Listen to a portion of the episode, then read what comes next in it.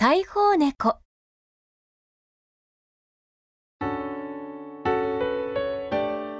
ここは静岡県の県庁通り。たくさんの車が通ります。その騒がしい道路の脇に寂しく立っている一軒家がありました。そこに住む夏希という女の子は父と二人暮らしでした。夏希の母は事故で死んでしまっていたのです。おてんば夏希はいつも学校で走り回るとても元気な子でした。そのため夏希の大切なズボンはたった3日ほどで破れてしまっていました。父は裁縫ができません。どんどん新しいズボンを買わないといけないので夏希と父は困っていました。しかしある日から朝にはいつの間にかズボンが治るようになりました。まるで魔法のようです。不思議に思った夏希はあるよ。パジャマ姿で脱いだズボンを本棚の陰からじっと見ていました。ずっとずっと見ていました。誰がズボンを繕っているのかとても不安なので1分がすごく長く感じられました。待ちくたびれて夏希がもうベッドに入ろうと体の向きを変えたその時です。コトコト。コトコト。何やら音がしました。ビクッと立ち止まった夏希。そーっとズボンを覗いてみるとそこには四本足の何やら箱をくわえた影。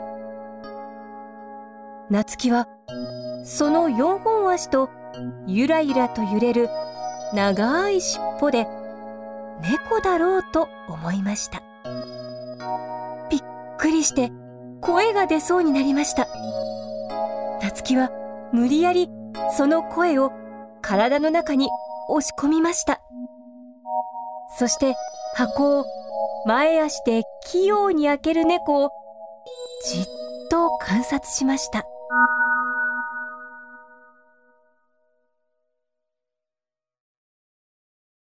その猫はよく見るとなぜか懐かしく思える三毛猫でした。そういえばと夏希は記憶の糸を手繰りました。するとそうだこれは母が飼っていた三毛猫だ。4年前いつの間にか家を出てしまった猫でした。2歳という年でどこかへ行ってしまったのです。今は6歳のはずです。よね。私のズボン繕ってたの。ロアだったの？夏希は興奮のあまりロアの前に飛び出しました。ロアという名前の三毛猫はビクッと体を動かしました。ロアの目がギラギラと輝き警戒しているのが分かりました。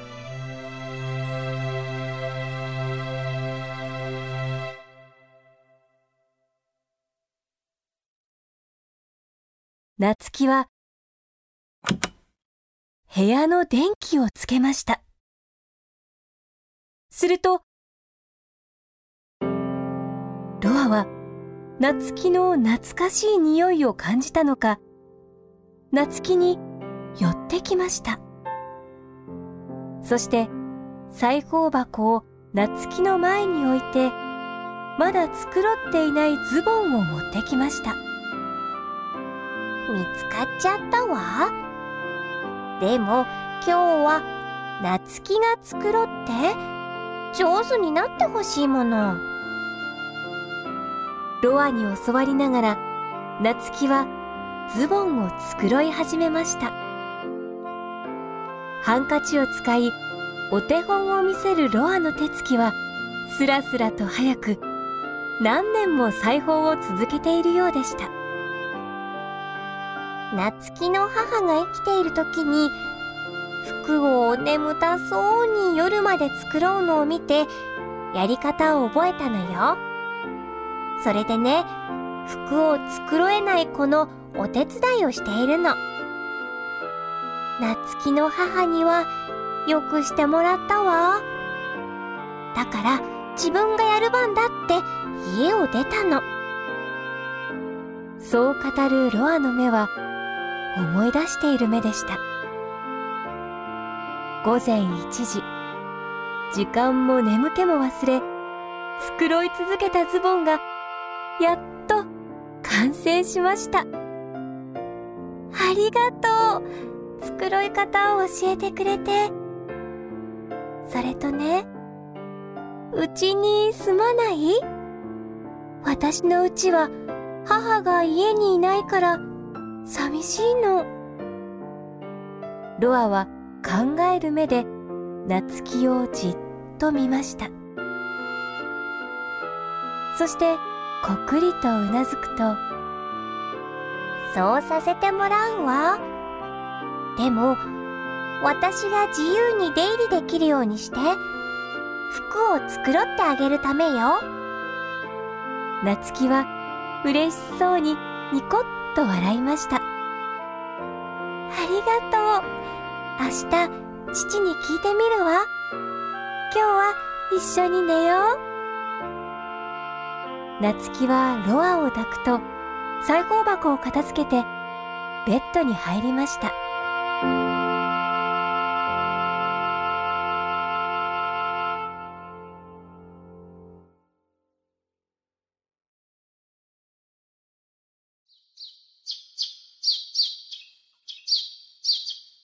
朝です。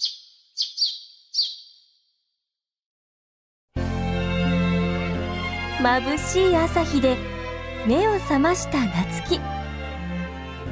ベッドから降りると急いで父に言いました。ロアと一緒に暮らしていい？父は急に夏希がそんなことを言ったので目を丸くしていましたがもちろんさ2人だけだと寂しいよね。やったあれ？ロア？まだ起きてないんだ。